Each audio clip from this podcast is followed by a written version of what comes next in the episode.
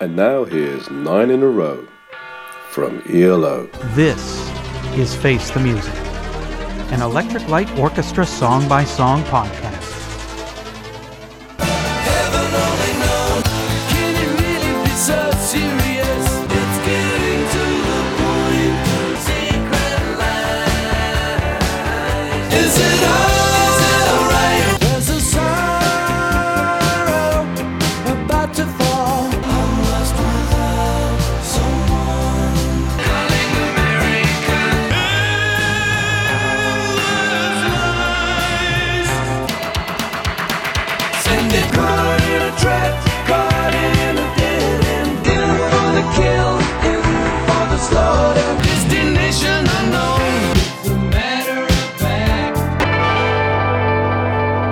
Of Power bonus tracks.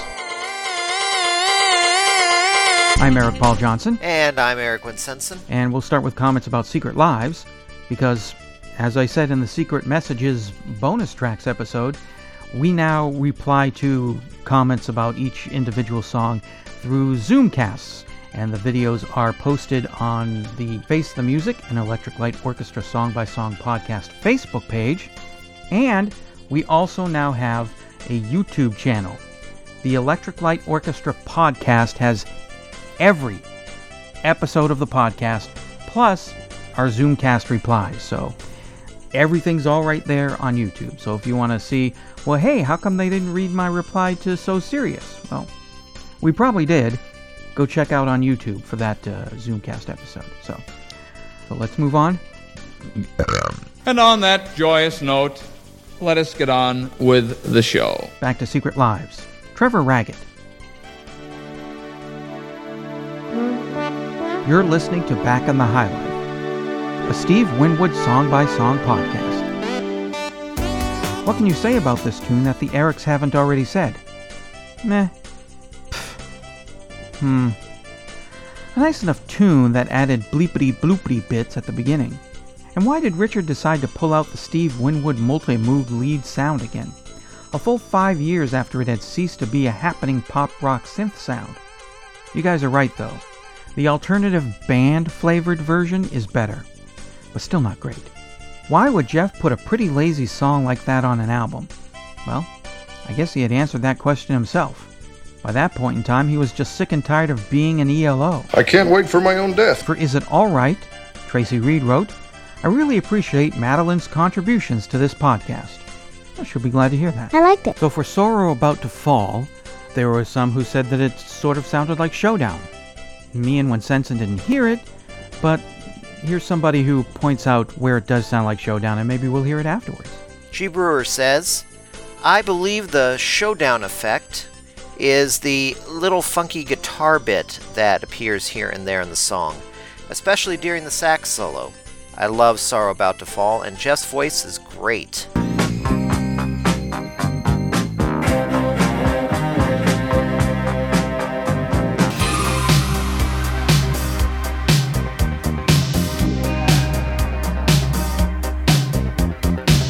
Oh, I hear it now. You've taken your first step into a larger world. And for Calling America, Mike Hudson said, Okay, I'm writing my comments without reading anyone else's first, so I may duplicate some things. First off, Calling America is actually a pretty good song. May even be the best track on Balance of Power. Usually, ELO's lead single from a given album is nowhere near the best track. But in this case, I think maybe it is. It's a damn sight better than the last album's lead single, Rock and Roll is King, for sure. That's the sort of blinkered, Philistine, pig ignorance I've come to expect from you, non creative garbage. I love how the song starts off cold with a stacked harmony of the word somebody, then breaks down to a single voice for the rest of the first line of the song. That's brilliant! I know I used the word nautical in my previous comments on Without Someone, but there's that little keyboard whistling bit that appears in each verse right before the line. Yeah, we're living in, in the modern world. That little whizzit very much reminds me of a sailor's hornpipe whistle for some reason. It also reminds me of the high pitched keyboard in the chorus on Don't Bring Me Down. I love it! Next, there's a keyboard bit in the pre chorus of the first verse that the best way I can describe it is to use a Doctor Who phrase, wibbly wobbly. Talk is cheap on satellite. I think it's in the second pre chorus as well, but it's buried behind all the swirly delay effects on the vocals, which, by the way, is another thing I love about this song. Those dreamy vocal effects. Jeff makes up for the lack of strings in this song with all the little keyboards and effects. I love the effect on the line. I don't think that's being processed through a vocoder, but it might be. I'm more inclined to think it's just some EQ with some other effects thrown in for good measure. But I love how he emphasizes that one line with the effect. It's perfect! Remember how I made the comment in Without Someone how Jeff really did a lot with a very economical guitar solo? In that song, there's only seven actual notes being played. While in Calling America, he doubles the amount of notes. There are 14 notes to the guitar solo. He's playing it on a Stratocaster and using the whammy bar, or tremolo arm, which is the technical name for it, although that's actually incorrect, because tremolo is a pulsation of volume, not a pulsation of pitch, which is what the whammy bar on a guitar actually does. Jeff also does a neat trick here and does the guitar notes on a keyboard using a kind of string synth type sound. Gives the song a very surf guitar type sound.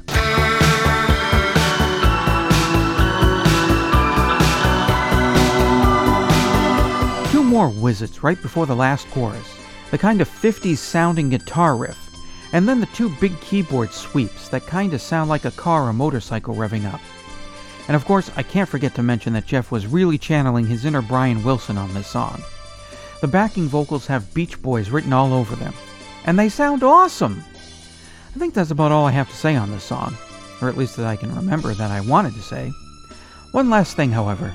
EPJ is mostly right. Oh, thank you very much. Alice Cooper does suck. Except for one song that probably even most Alice Cooper fans aren't all that familiar with, and that's the song from the, his album Flush the Fashion, and the song is called Clones. This song is totally unlike any other song Cooper ever released, especially the hit songs he had. If you're expecting I'm 18 or School's Out, don't listen to this song. If you like Gary Numan, Devo, etc., you'll probably love this song.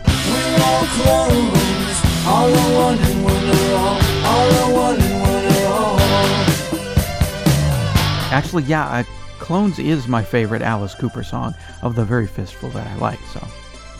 Anyway, back to his comments. Okay, let's get back to ELO.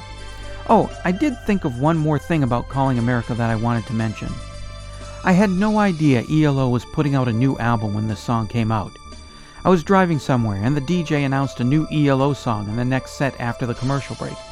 My eyes got big, and I could feel a chill coming on, and I hadn't heard the first note yet. Then, when I heard that opening, I knew in that fraction of a second that it was ELO. Oh man, that does it for me. Okay, so the Endless Lies episode came out Thanksgiving week, and at Radio Trolla Entertainment, Assorted Deli Meats Amalgamated, unlike other places, everybody gets Thanksgiving week off. So that's why we didn't do a Zoom cast for Endless Lies. But for here, for now, here are all the comments for Endless Lies. Mike Hudson says, First off, when this came out on Balance of Power, I had no idea that it was originally intended for Secret Messages, or that Secret Messages was intended to be a double album. So I just looked at the song as another song from Balance of Power, but I always thought this song sounded a little out of place, as you guys mentioned. I also got the connection to the Beatles song being for the benefit of Mr. Kite pretty much immediately when I heard the calliope sounds in the song. Now that I've heard the Secret Messages version, I find that I prefer the Balance of Power version the most. I don't know if that's just because it was the first version I heard of it or not. Maybe it's some kind of psychological thing. But to me, the Balance of Power version just has an all around better sound.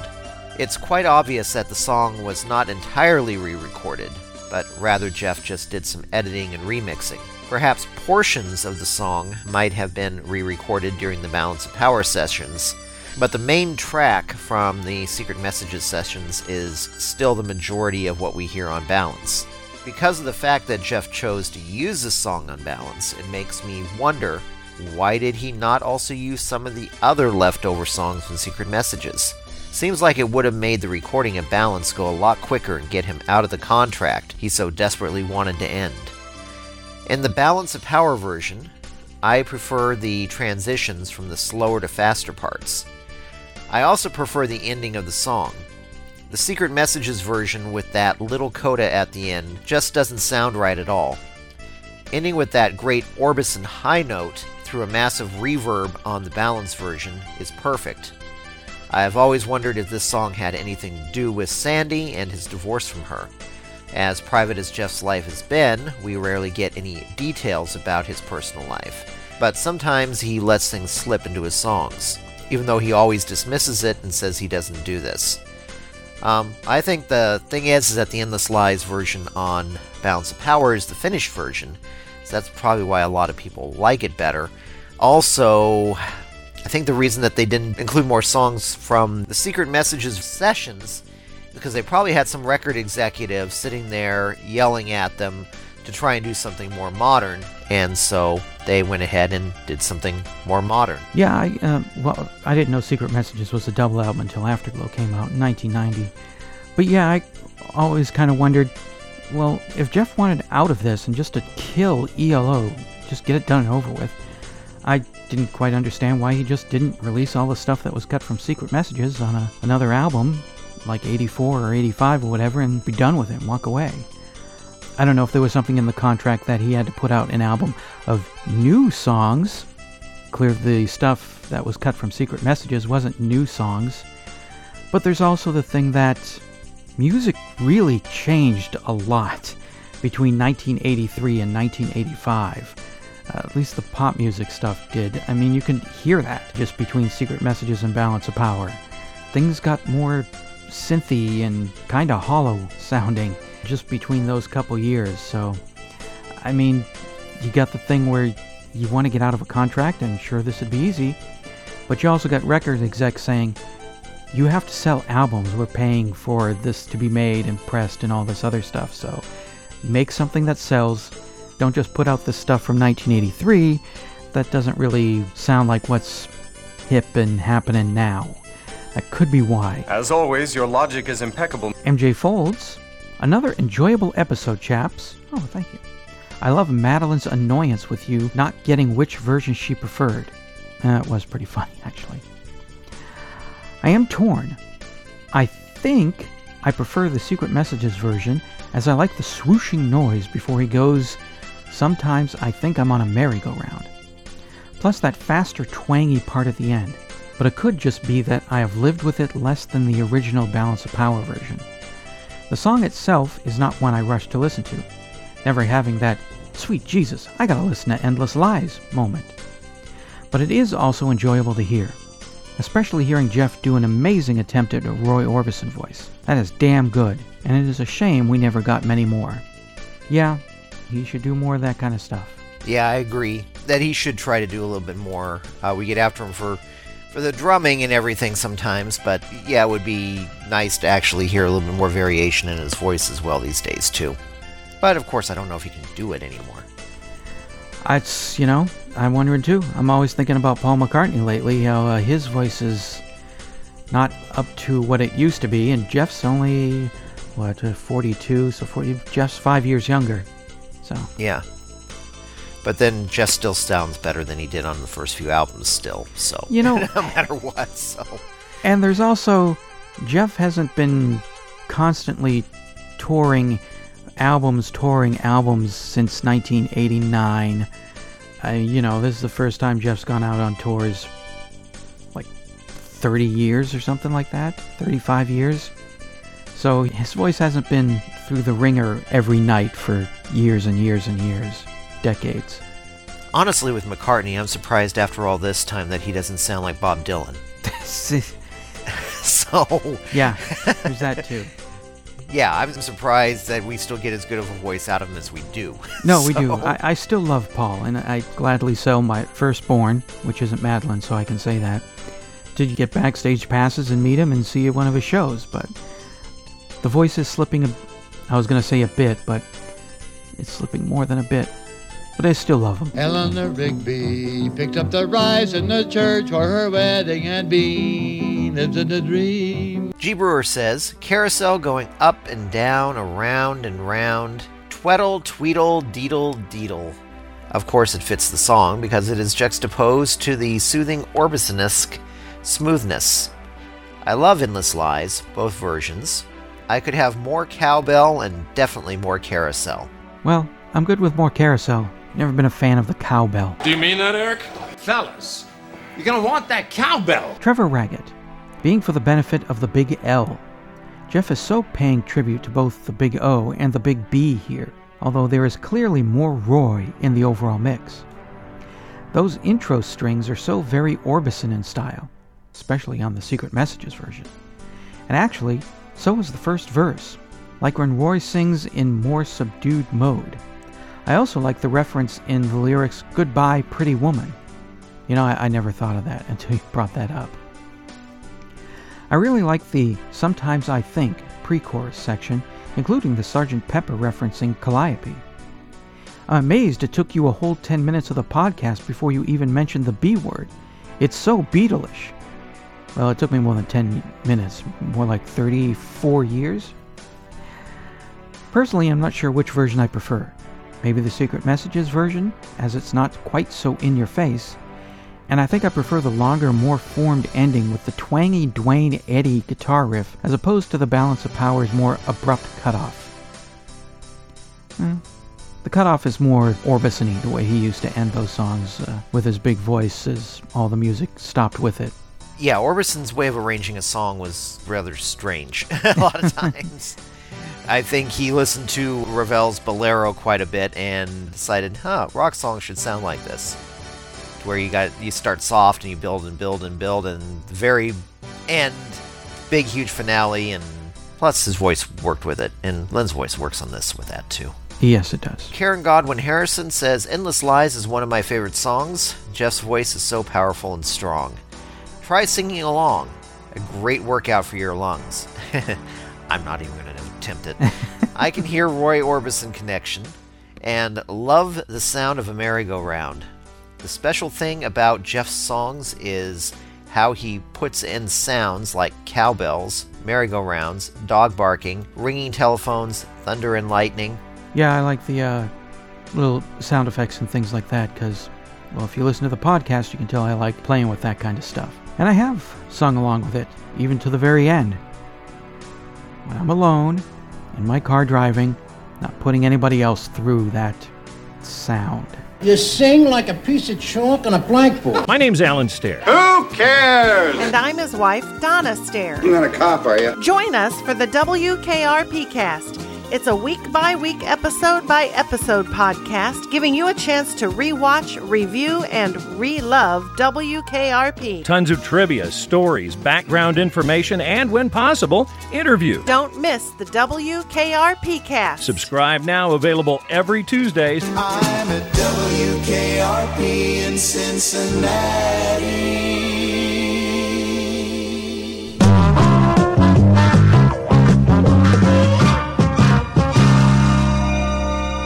Back to ELO.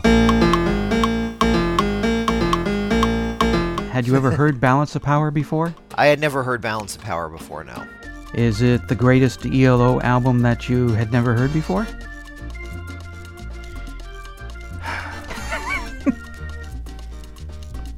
um. No. Ah. It's also not the worst. I mean, there's good stuff on the first one, but I still think the first one is probably still my least favorite. That are on the third day the, are the ones that are my least favorite. I think this is about on the same level as on the third day, but definitely better than their first album a bit because at least this is consistent music wise. Yeah. I know there's no surprises or anything like that. That's one edge that the self-titled album had is that at least there was more creativity in that. But as a pop album, if you just strip away, you don't think you're not expecting any ELO type songs, really. if you're expecting Jeff Lynne production, but not ELO, I should say, then you know what to expect with this album.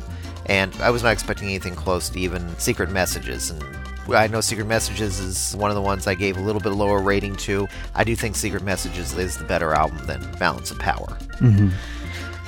Um, and Balance of Power is about like I predicted it would be in a lot of cases. However, there were more good songs on here than I expected. I had never heard Getting to the Point or So Serious before this. My thing with Balance of the Power was basically limited to Calling America. Right. So when I got to listen to the rest of it, uh, oh, yeah, there are other good songs on here.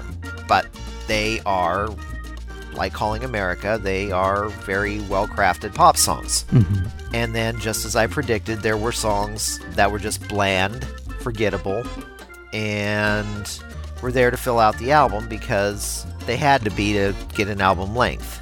As for the point of this album, we all know it's a contractual obligation album, but that's where I have to say it is better than it needs to be. It is actually better than it needs to be in this particular case because I've heard a lot of contractual obligation albums, and a lot of times it's just, oh, really? You want me to make another album? Okay, here's two notes for 45 minutes. Release it or don't. Goodbye. Yeah. and then, of course, somebody down the line goes, This is the most beautiful thing ever. The minimalist Oh, tendencies of. And then, of course, it gets re released on Record Store Day for uh, $40 for a double album version Yeah. with demos and, and interviews. So, The demo where he used a third note, but thought, eh, that's going too far. that's going too far. I'm going to say that third note for my new record label. Yeah. Yeah. So it really surprises me that he put as much effort into it that he did when he didn't have to. Yeah. And so it is actually a lot better than I expected. It's still, though, a lot of what I expected from this particular album. So when it comes down to star rating, it might change slightly if I listen to it again or listen to it where I'm not just listening to it song by song. But right now, I'd say it, it would be three stars. This was my first ELO album as a dedicated fan. Got Secret Messages in 83, and then after I got that, I decided, yeah, I'll go with ELO. So I just stocked up on ELO. I just gobbled it all up over the two and a half years between this and Balance of Power. Got the entire discography and even started buying the singles, even though I had the albums. Well, I gotta have the singles too. So I knew the albums and the B-sides, and I was hoping that I didn't miss the party. I wanted that fan experience of, my band has just put out a new album, this will be great. And years went by. And I hoped my silly little conspiracy theory that Secret Messages was the last ELO album wasn't actually true. So when I found out that, oh, there's new ELO, oh, there's Calling America, oh, I like that. I can't wait. I gotta get that. I can't wait for this album. And my friend who goes to the record store like every hour bought two promo copies, one for her, one for me, and she dropped it off. And oh, it's great. I can't. Oh my god, I can't wait to listen to this. And I put it on and I listened to it, and heaven only knows, just just starts right up. Just boom, here we go. And and I was thinking, what? It with no weird beginning, no no prologue, no overture, no no something like the beginning of Tightrope or or anything like that. We're just we're just gonna get right to the song. Okay, um, I'll, I'll let it slide. And then it ended. And then there was that black hole between songs that Bob and Doug talk about. Next song started up. Uh, so what? No, no interludes, no anything between. Okay, I, I guess. So by the end of side one, I was disappointed. I was like, hmm, maybe he does something fun and, and interesting and creative on side two. Nope, nope, no, no. It's just here's your ten songs. That's the album, and I was I was really disappointed in Balance of Power because I love that ELO albums are not just a collection of songs. There's overtures, there's epilogues, there's prologues, there's stuff in between songs. There were no interludes, no songs that butt up against each other that just like end and start blend right into the next one or or like so fine into living thing where it just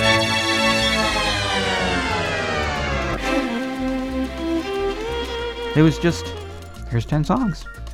I didn't find out that this album was a contractually obligated album until I read the liner notes for Afterglow in 1990, and I was like, yeah, Yeah, I can I can see that now.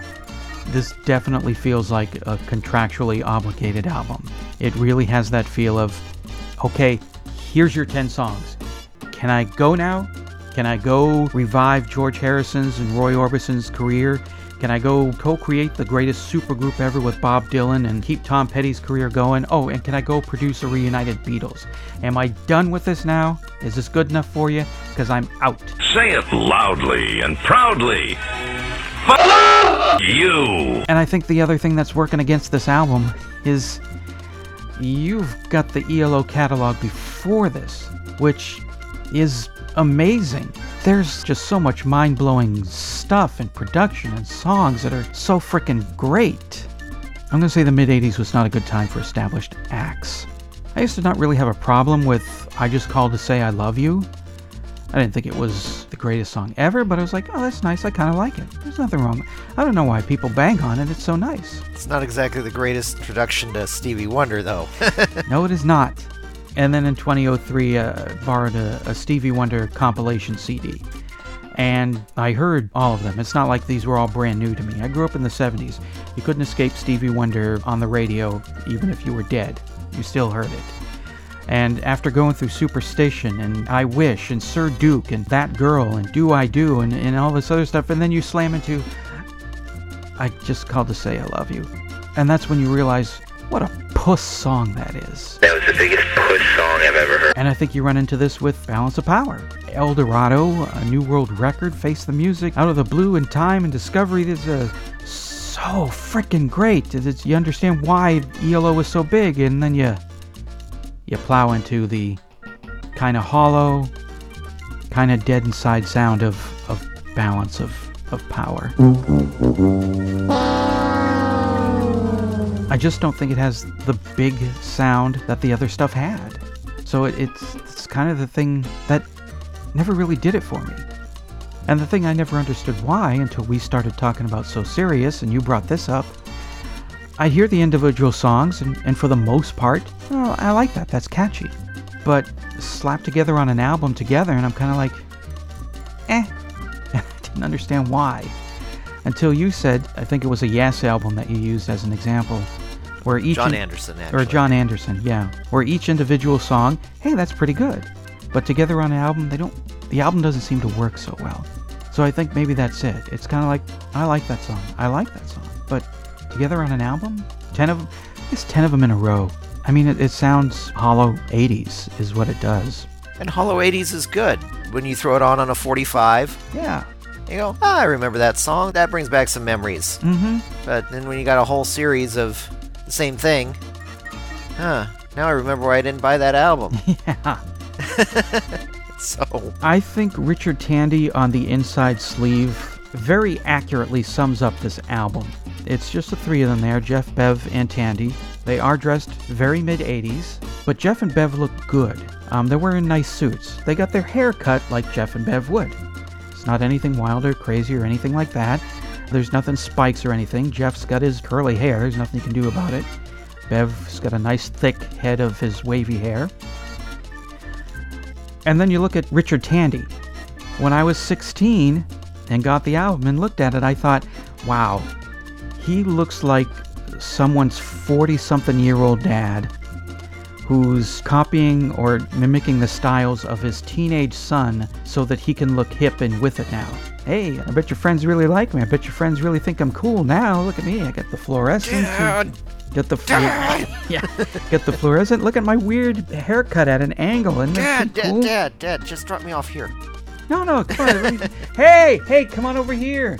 You like my clothes? They're pretty oh. good, huh? and I think that sums this album up. These are guys in their 40s, and they're doing everything they can to sound like they're still hip and cool in the 80s. I think one of the great things about ELO before this album is they didn't just follow the trend.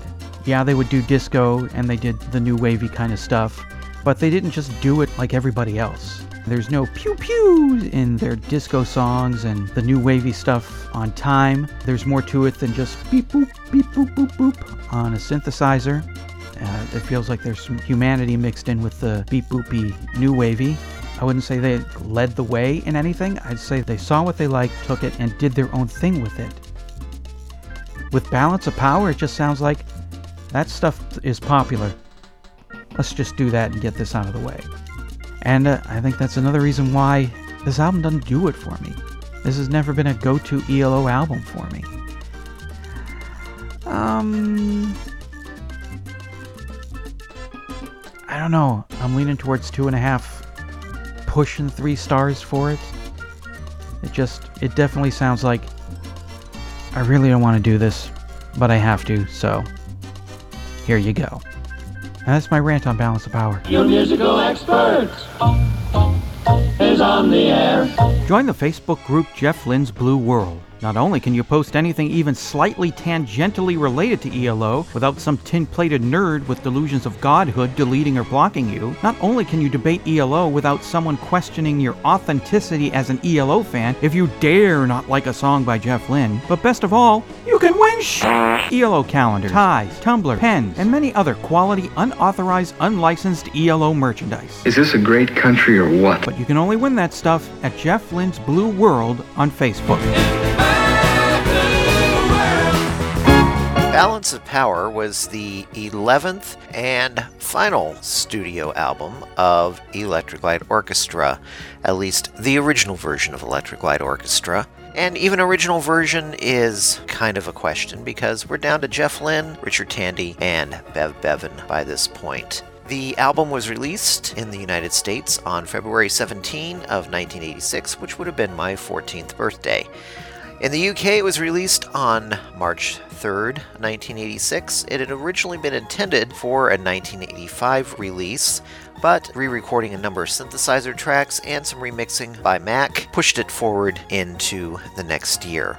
The album did spawn three singles Calling America, So Serious, and Getting to the Point. Balance of Power did get up to number 49 on the Billboard 200 in the US. On the UK album chart, it made it all the way up to number 9. Its highest position was in Sweden, getting all the way up to number 3, and also getting up to number 4 in Norway. It got all the way up to the number 10 spot in Switzerland, and number 18 in Germany, number 29 in Austria, and 46 in Canada. And on the Australian album charts, it got all the way up to number 49. It was classified silver with a sale of 60,000 copies in the United Kingdom. Hey, Eric. Just wanted to leave a message now that you're uh, finished with Balance of Power. Love your reviews.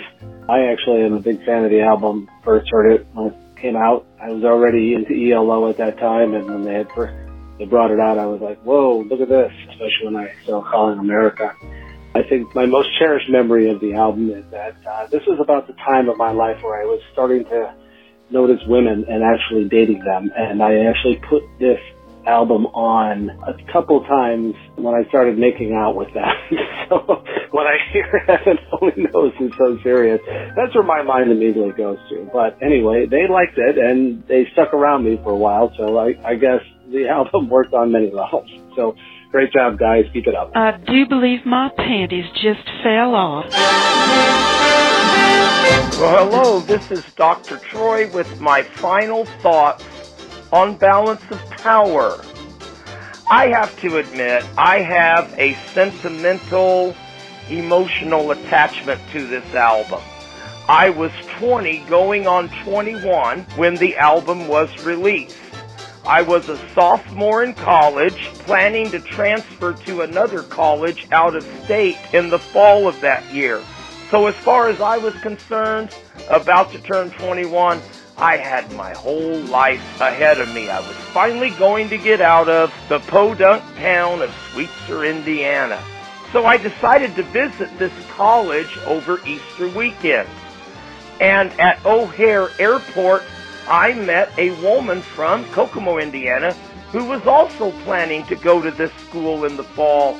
And she was visiting the college that weekend also. Well, we began a relationship. It was the first serious adult relationship I had in my life. And things were going so well, and this album reminds me of those days. Although I, I probably should have listened to songs like Getting to the Point a little better, but that's getting ahead of the story. At any rate, for about four months I was on top of the world. And then I decided, because I got very homesick, that I was going to go back to the college from which I transferred. She wanted to stay at the other college and she didn't want to have a long distance relationship. So the relationship ended and I was back in Podunk, Sweetser, Indiana. But overall, it was a good experience and Balance of Power reminds me of that. However, I have to admit that over the years, my opinion of Balance of Power has changed, as has my opinion of Secret Messages. Through listening to both albums again for this podcast, I actually like Secret Messages better than I did, and I'm not so fond of Balance of Power as I was. I still like it, but not like I did, although I do agree with the Erics. I wish that they would have included the alternate versions of Secret Lives and Heaven Only Knows on the album. It wouldn't have been a better album, but at least those songs would be better. That's it for this week. I'll talk to you later. This has been a thought from Troy.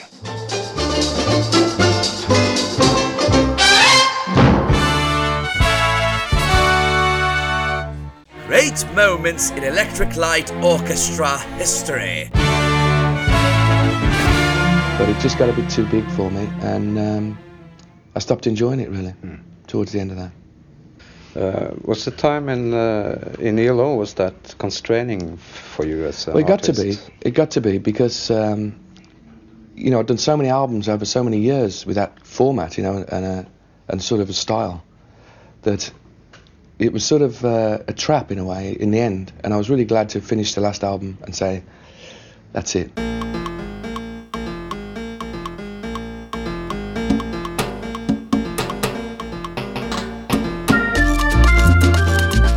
People are really great because they gave us cash through our Patreon site, patreon.com slash elopod. Mitch Barloga, Robert Berry, Andrew Clarkson, James Crow, Dono, the ESO Network, Alex Hernandez, Diane Hughes, Mark Jellis, Roland Leisure, Stacy Reed, Jill Chenault, Silver Wings, Frederick Scott, and David M. Stowe. And thank you to Stephen St. John for the Send It music bed.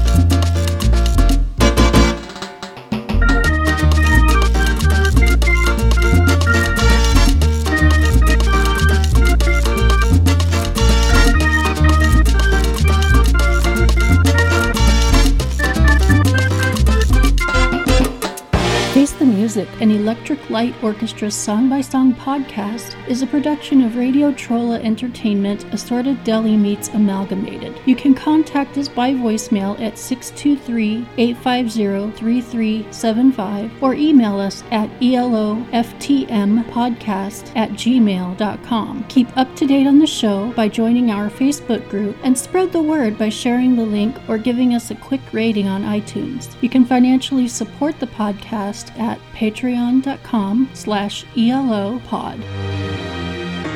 Next week, episode 135, Hello, My Old Friend.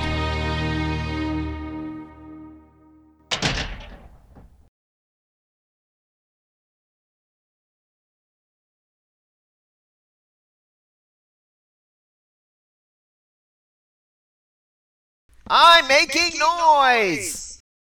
Some